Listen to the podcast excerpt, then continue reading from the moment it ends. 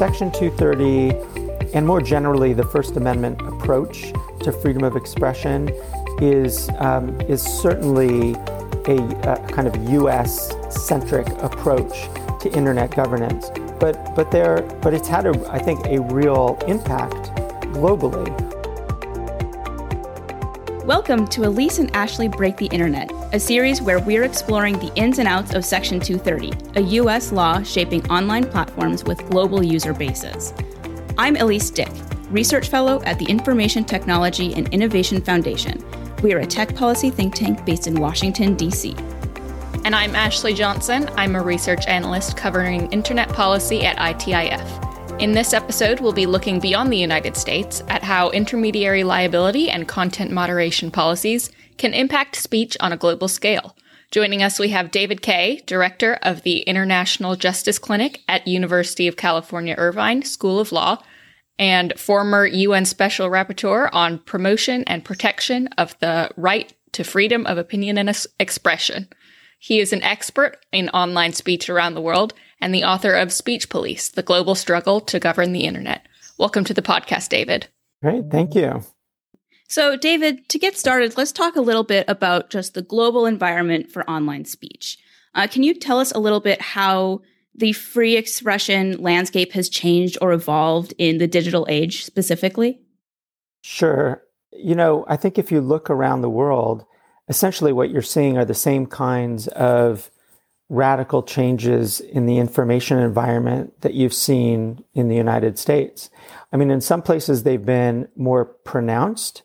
So in a kind of a transitional uh, country, you know, a place that's moving from maybe authoritarian rule, like a place, say, Ethiopia, um, or or Myanmar, or any number of other places. Sudan might be an example right now you know, they're moving from a place of repressed freedom of expression, repressed journalism, jur- journalists in jail and so forth into kind of an open environment. And that open environment, like it is in Europe or the United States, is often dominated by these big digital platforms. A lot of speech, a lot of information sharing, a lot of disinformation and harassment and incitement is happening in online space. And, and so I think that as you look globally, the trends are the same kinds of trends that you see here. You know, the kind of centralization on a few platforms of all sorts of information, giving them a whole lot of power. I think the one, the one change or the one distinction between the way we might see these issues in the United States versus the way people see them outside the United States is that, you know, the major platforms in some respects have even more power outside the United States. And yet, for you know the vast majority of people, these are foreign governors. Basically, they're they're foreign companies that have this power over domestic speech and communication. And so that puts a kind of a different uh, kind of um, valence over over the way the debates unfold in those places. So, do you think when you're talking about the power that these platforms have, is that mostly the content moderation aspect, or are there other parts of their services or business models that are playing into that? Yeah, I mean, it could be everything really. So, if you think about maybe just to give an example, I, I remember being in in Myanmar, must have been it's almost six years ago or so, and I remember talking to some journalists there. So in Myanmar, and this is before the, the you know basically the, the effort at ethnic cleansing of the Rohingya, the Rohingya, um, the Muslim community in um, uh, in Myanmar. Early on in the move to democratization in Myanmar, there was an opening of journalism. You know, suddenly the media was able to report in a way that it couldn't for 30 or 40 years. And, and that was a pretty big deal. But but it also was taking place in an environment of pretty significant poverty. And so, so what you ended up seeing was journalists who, because they're, you know, they couldn't get paid, um, or their, um, you know, their outlets just weren't really able to generate a lot of income, they started to move their reporting to basically posting on Facebook, and um, and that had a real uh, significant impact in how the information space developed there. And I think you know you see that in many places around the world where you know these companies have such have such power that they really shape the information environment. But but it it certainly isn't limited only to that, right? It's also you know it, it's not just the content moderation. It's also you know messaging services. You know WhatsApp has massive power around the world, in part because it's free, um, in part because it has become such an incredibly useful uh, networked tool for people around the world. Um, but but that that involves some kind of content moderation or should. But it's really about you know point to point messaging or small group messaging, and you can see that in all sorts of ways: political advertising, retail space. Um, you know, big retailers that have comment pages that involves content moderation, but it also involves the economy. So it's it's pretty massive. It's not just the kind of narrow, you know, you know what can stay up and what should come down on Facebook or Twitter or YouTube. Yeah, I think that's a great point. And I mean, like you said, there are so many stakeholders involved. It's not just the companies, it's not just governments.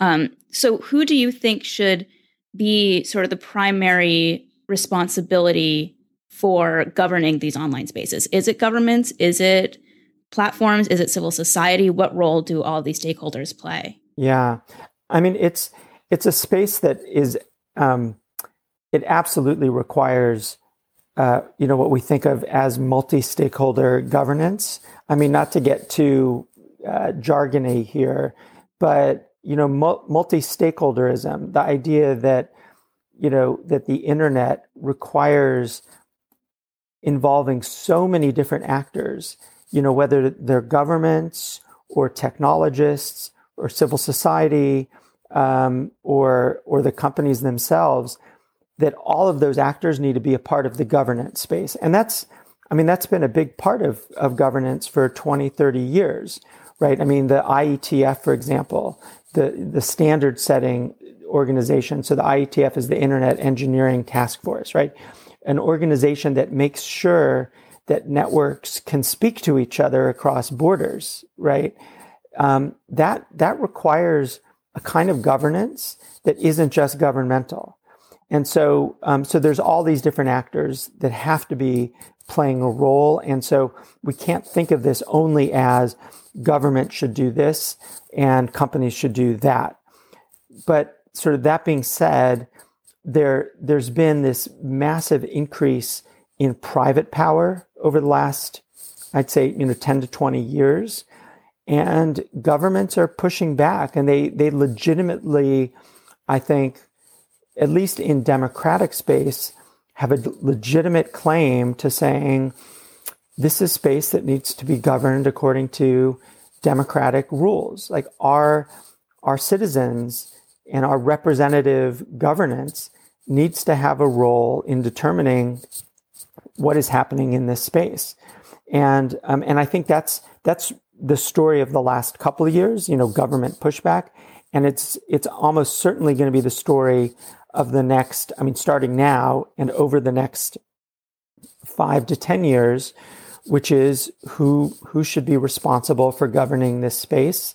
What is the responsibility of government, uh, both to promote freedom of expression and privacy and so forth, and to protect individuals against companies, but also to promote innovation so that um, you know companies are are really able to to both create new models and to protect their own users. So it's it's a complicated dance in a way, and I think this is going to be like the major public policy discussion for internet governance over the next several years. So, we talk a lot about uh, the impact of Section 230 on US politics and society, but the platforms under scrutiny have global user bases. How has the US approach to intermediary liability affected how other countries approach this issue? Yeah, it, you know, Section 230 and more generally the First Amendment approach to freedom of expression is um, is certainly a, a kind of U.S. centric approach to internet governance, but but there but it's had a I think a real impact globally. You know, it wasn't soon after or wasn't long after um, the adoption of Section 230 that uh, that Europe also adopted something. It's the e-commerce directive, which has some similarities to Section 230, which is it's it's basically a form of protecting the companies against any responsibility to uh, regularly moder- um, monitor the content on the platform. And you know whether the e-commerce directive is a response to or is modeled on Section 230 isn't isn't really the point as much as to say that democratic uh, institutions that in democratic societies, you know, the United States and Europe, basically approach this in the same way, which is to say, we see internet space, and this is pre-social media.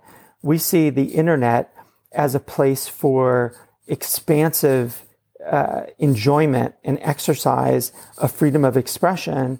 And we want to encourage that. And we don't want the companies to be in a position where they have to worry about moderating every particular piece of, of content that, that kind of comes over the transom that is posted onto their platforms, but also gives them the tools as, as kind of rights holding entities themselves to determine what their platforms should look like and what they can and what they should moderate, what they should regulate essentially on their platforms. And so Section 230 has had that impact as being a model around the world. And, and maybe to give an example beyond the US and Europe, when, um, when India faced a question in 2014, um, when its Supreme Court faced the question of uh, of whether Indian law can obligate the companies to take down particular content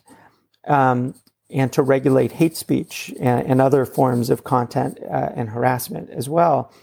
The Indian Supreme Court, in in basically uh, aligning itself with the model of Section 230 and the e-commerce directive, basically drew from American law in reaching its decision.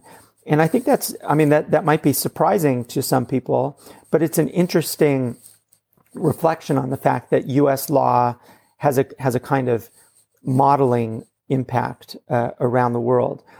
But there, there is one other part of this that I think is useful to think about, which is as we think about and enter this discussion and not just we, meaning Americans, because Europeans are having the same discussion. I mean, there, in fact, Europeans are more advanced in this discussion than we are right now in the United States. As we have this discussion, we do need to think, are the tools that we adopt to regulate internet space or to regulate the companies, are the, are, are the tools that we adopt subject to abuse by non-democratic societies? And how are we articulating what the rules are? And are we articulating them in a way that says to governments around the world, look, we understand that you have a, a right and maybe even a responsibility to regulate this space, but you need to do it keeping freedom of expression and privacy and other human rights front and center. How do you do that? And there's a big risk that as we as we uh, kind of rethink regulation, that we do it in a way that doesn't think about the global marketplace. Very well said. Um, to sort of jump off of that, how does Section 230 impact how US tech companies operate in other countries? Yeah, you know, that's a really good question. Um, you know, Section 230, um, first of all, bec- you know, at, at a certain level, it's hard to answer that question because it's not as if there's any case law where you know those overseas or not significant case law where those overseas have tried to sue um, uh, the American companies in American courts. And so, so generally, if they were to try to do that, Section 230, I think, would shield the companies from liability. There's no question about that. The, so, so the, the Section 230 question is, is really more to my mind, how have other governments adopted something like a Section 230 or an intermediary liability re- regime in their own country so that individuals within that country can e- can have tools against the companies? Because uh, and this is this part is important for sure is that as as much as section 230 provides the companies with a shield from liability in US courts it provides nothing for the companies overseas so for example if germany as it did wants to adopt its network Enforce, enforcement act the um, uh, NetzDG or NetzDG, if I guess if you're doing the German correctly, which I probably mangled that too. Germany has every right to adopt its own rules and to impose liability on the companies with respect to their operations in Germany. And that's true for every country around the world. Um, Tim Wu and, and Jack Goldsmith wrote a book in I think it was like 2007, 2008. you know who controls the internet, and um, and they were like early on highlighting this for people. You know, we think of the internet as this you know borderless space without you know with global jurisdiction and yet free from comp- uh, country jurisdiction. And they pointed out really early on that's just not true. You know, uh, countries will want to have some authority to exercise. And Section 230 doesn't do anything to protect the companies outside of the borders of the United States. It's, it's, you know, the companies need to be looking at, and, and they have a responsibility to observe local law, national law around the world. And that's, that's, I think, what, you know, that's in a sense what we're seeing right now is the companies, like, it's taken a, a while you know, they've been alive to the regulatory space in Europe, but now I think they're recognizing more and more that regulatory space isn't just Europe. It's not just the United States. It's how every country around the world is going to seek to impose liability on them for, for failures or for things that we think of as not non-failures as um, you know what they should and should not have responsibility for. And that's that's going to be pretty complicated for companies that operate in you know up to you know well over 100 150 countries. Uh, sort of uh, jumping off of something that you've said before this is sort of something you've touched on already uh, the overarching trends and patterns uh, in other countries approaches to intermedi- intermediary liability and online speech. What sort of trends and patterns have you seen um, beyond the ones that you've touched on in terms of the U.S. Uh, First Amendment approach? Yeah. So, I mean, the one to pay most attention to right now, because it's going to be changing the most, is um, is Europe and um, what what it has tabled. I mean, it really just tabled uh, in the middle of December, so just before we all went on on our holiday breaks, which might just have meant closing your laptop and going to another room during the pandemic.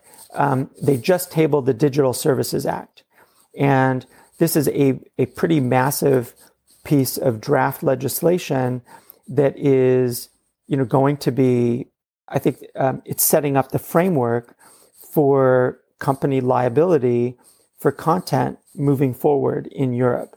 And, you know, there's, this isn't probably the space for us to talk about all the ins and outs of that, of that legislation. But like my quick read of it and, and kind of generic take is that it makes a pretty significant effort to um, both impose new responsibilities on the companies, responsibilities mainly of transparency to highlight, you know, companies are doing a lot of the work of content moderation, but most people see it as pretty opaque. And so Europe is saying you can't do this in, in the shadows anymore. You need to highlight for the public what it is you're doing.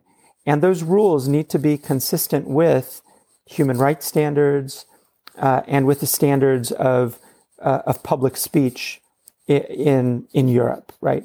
And so that will move in a in an interesting direction, but it's going to be a years long debate. You know, GDPR, the privacy regulation also took years to come to a, a conclusion, and I'm sure this will be the same way. You do see, unfortunately, around the world, approaches that are not nearly as thoughtful or democratic.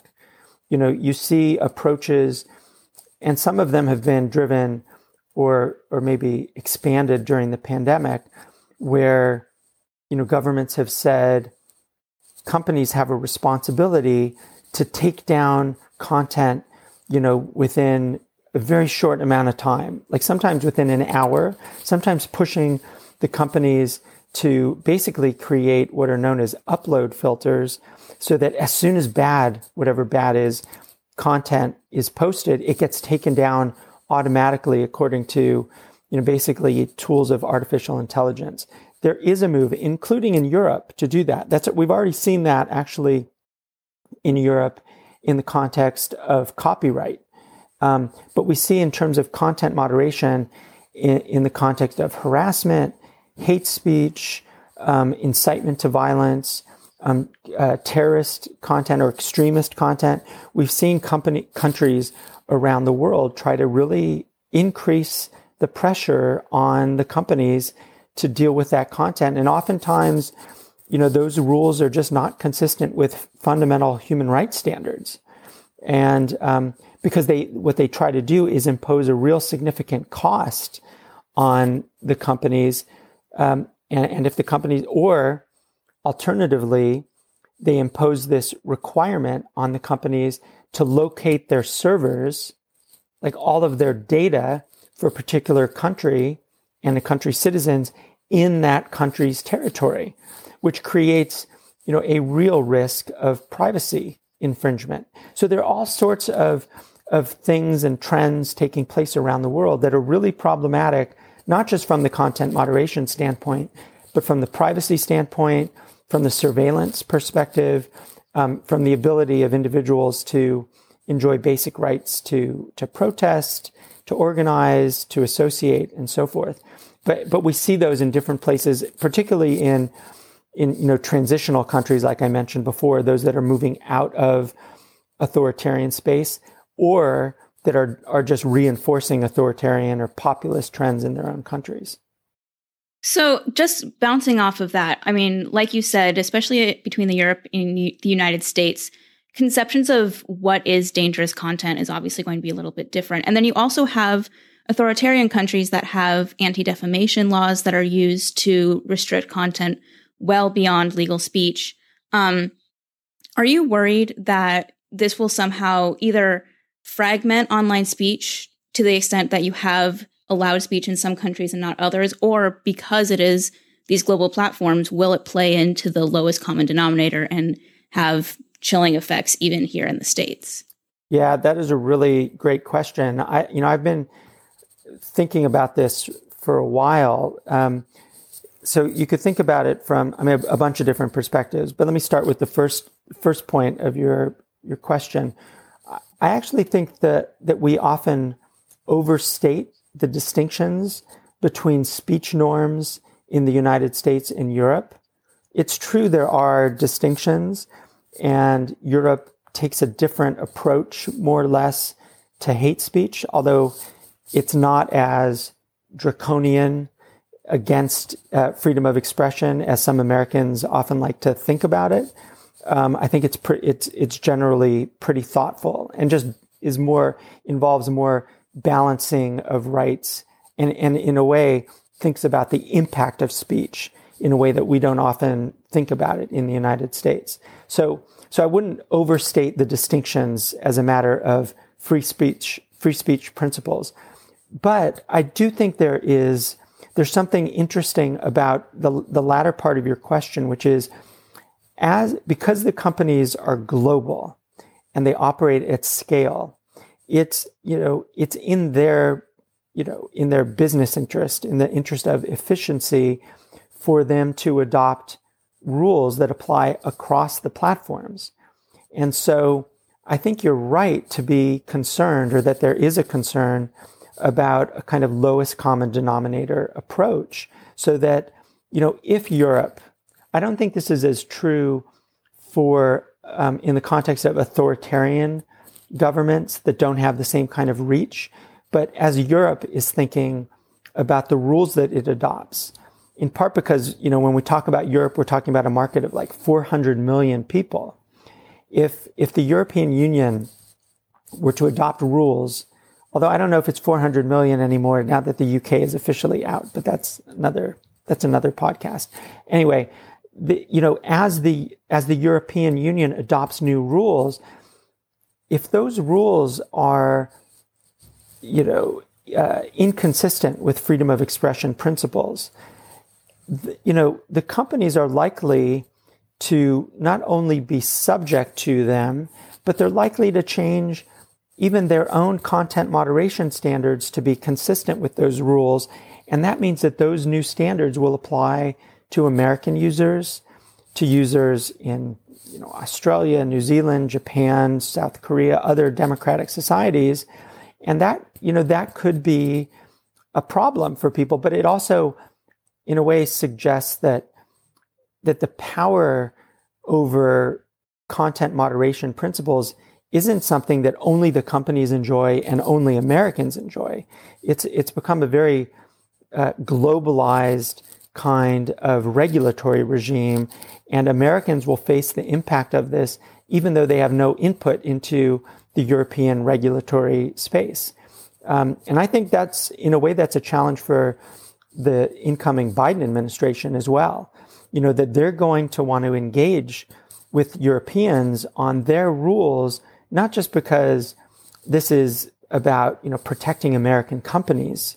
I mean, I think the Biden administration will want to certainly protect American companies, but, but also protect basic American values that are shared values with Europe, Europeans. Um, but, but you know, they're going to have to engage with Europe on this to ensure that American rights are also uh, are also maintained.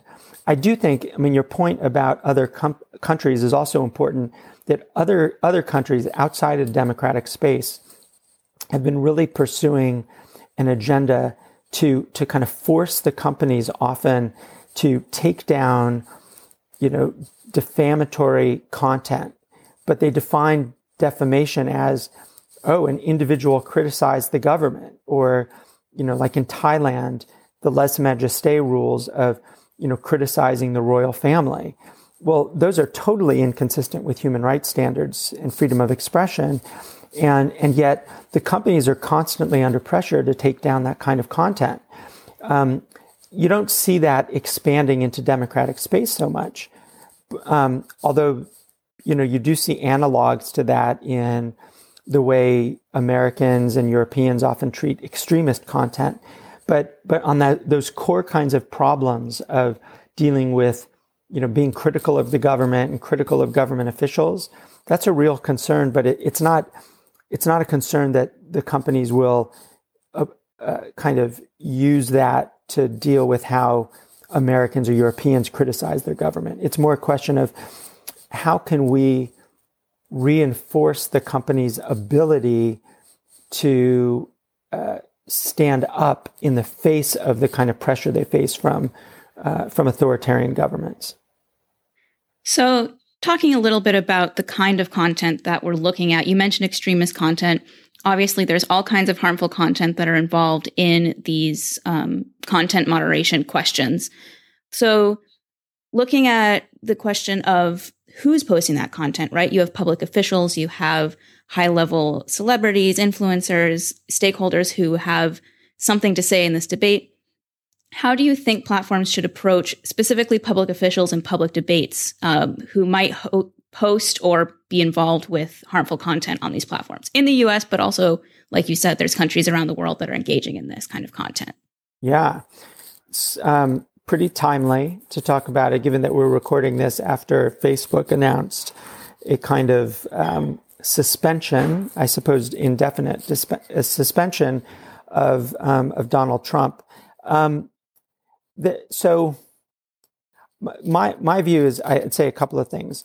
One is when the companies adopt rules, they should be rules that apply across the platform, across all users, and there shouldn't be kind of special exemptions for particular users or influencers or public figures. It's true that context may vary.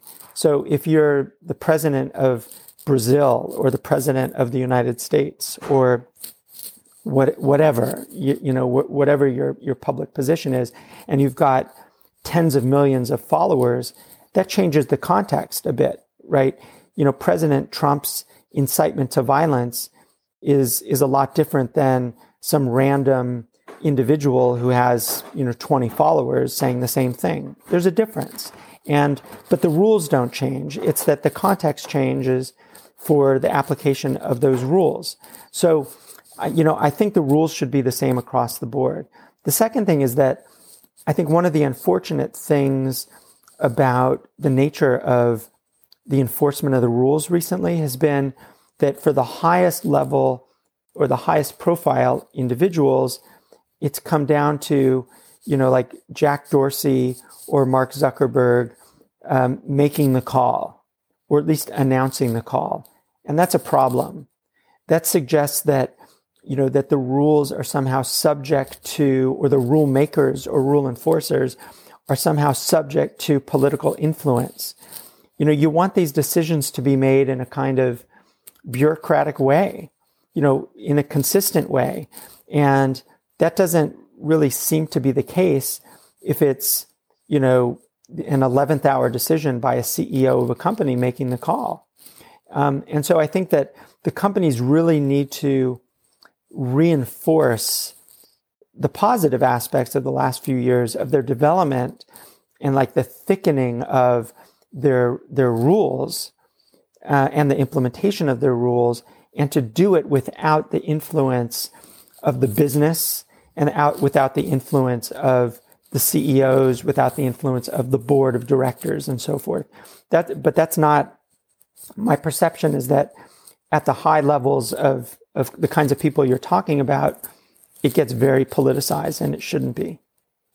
So, do you think that um, different proposals in Section 230 debates to maybe specify the type of content to remove or when to remove it is there a, would that impact this issue that you you've discussed with the public leaders and the enforcement of rules or do you think that should mostly be the responsibility of the companies to enforce and manage?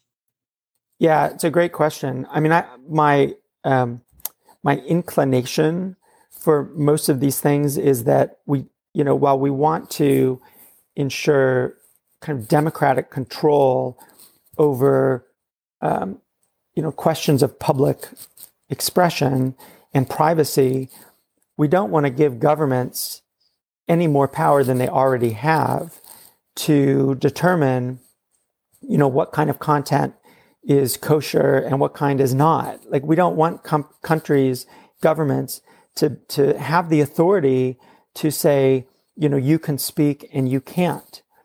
Which is why I think government should be in the position of increasing uh, the the obligations of transparency, and also maybe setting up some baseline rules. So, for example, you know, government could say, in analyzing questions of content, uh, we want to encourage or even require the companies to adopt, you know, standards of human rights law or standards of, um, you know, of our domestic law to the extent they're consistent with human rights law. Um, and that, that could be really positive, but I do think that the, the decision maker, the enforcers should be the companies themselves. But, but, that being said, this goes back to one of the earlier questions uh, about, you know, who should be making, making these decisions. It should be transparent and there should be some oversight. I just don't think that that oversight should necessarily be government oversight. So you could see you could see oversight taking place in maybe two different ways, right? So one would be to involve the courts, right? Right now, courts are just not not really involved in the context of individuals who have claims about the company interfering with their you know privacy or in particular their freedom of expression and um, and there could be a place for that. And I think particularly as Europe is thinking through this regulation, they could give a, a, a put in a role for for the courts. There have been interesting ideas in Europe over things like you know e-courts, you know like internet courts, and they sound a little bit far fetched at first, but but I think there is a role for courts to play here. The other part of it is that, and and the reason for courts is that then you can at least have a sense of rule of law in this space as opposed to just the rule of the terms of service. But the other part of it is you know, Facebook has adopted this oversight board, which is really just a, a mechanism of self regulation. I think if we could imagine a broader kind of uh, industry wide oversight mechanism that, that is similar in structure to the oversight board, but involves you know something that we don't we're not used to in the United States, but people around the world are, which are press councils that are non governmental bodies to basically allow people to bring grievances about what the press has done to these independent bodies and for these independent bodies to make, you know, kind of make decisions about those grievances. They're not governmental. They involve the newspapers or, you know, the media outlets. Here too, you could have the companies, you could have uh, civil society, you could have academics and others involved in answering hard questions about, you know, whether the companies should be taking a different approach to harassment or taking a different approach to hate speech or incitement and so forth, and, and helping to develop a kind of soft law around these issues. It's just that if that were all in the hands of, of government actors, my fear would be that you would end up with a system of, of restriction, basically, and of clamping down on expression in a formal way rather than you know kind of the the the social and socializing approach that you get from involving all different kinds of stakeholders. So, this has been a very international focused episode. But for our final question, we have a sort of US based question that we are going to ask all of our guests. We want to know what your verdict is on Section 230. Should we keep it, amend it, or repeal it? Yeah, I definitely think we should keep it. And I don't, but I don't think that's inconsistent with saying that there are some um, modifications of the regulatory regime, the regulatory environment that that we should be thinking about. And and for me, the most important thing to think about is how do we ensure that the companies are more transparent? And how do we do because right now, in the absence of any liability, there's just not a kind of there's no carrot and there's no stick to be transparent about their rules. And I think that we should really put front and center in our, you know, in our regulatory regulatory conversation the question of how can how can law mandate transparency and include you know penalties for failure of transparency and what does that transparency look like to my mind that would be the direction we would head. I mean i do think there's also some value in the antitrust the the competition space as well. But one part that i would connect to our global conversation on that aspect is that we should always be thinking about, particularly because these are global companies, how do domestic regulatory steps have an impact on the hundreds of million, hundreds of millions of users outside the United States? And, um, and the competition question is a part of that, as is the transparency one. Less so the Section 230 directly, but it can be a model for, for how others are, are taking on these decisions as well. Great. Thank you so much for joining us, David. If you want to hear more from David, you can follow him on Twitter at davidakaye. That's it for this episode. If you liked it, then please be sure to rate us and tell friends and colleagues to subscribe. You can find the show notes and sign up for a weekly email newsletter on our website, itif.org. Be sure to follow us on Twitter, Facebook, and LinkedIn too at ITIFDC.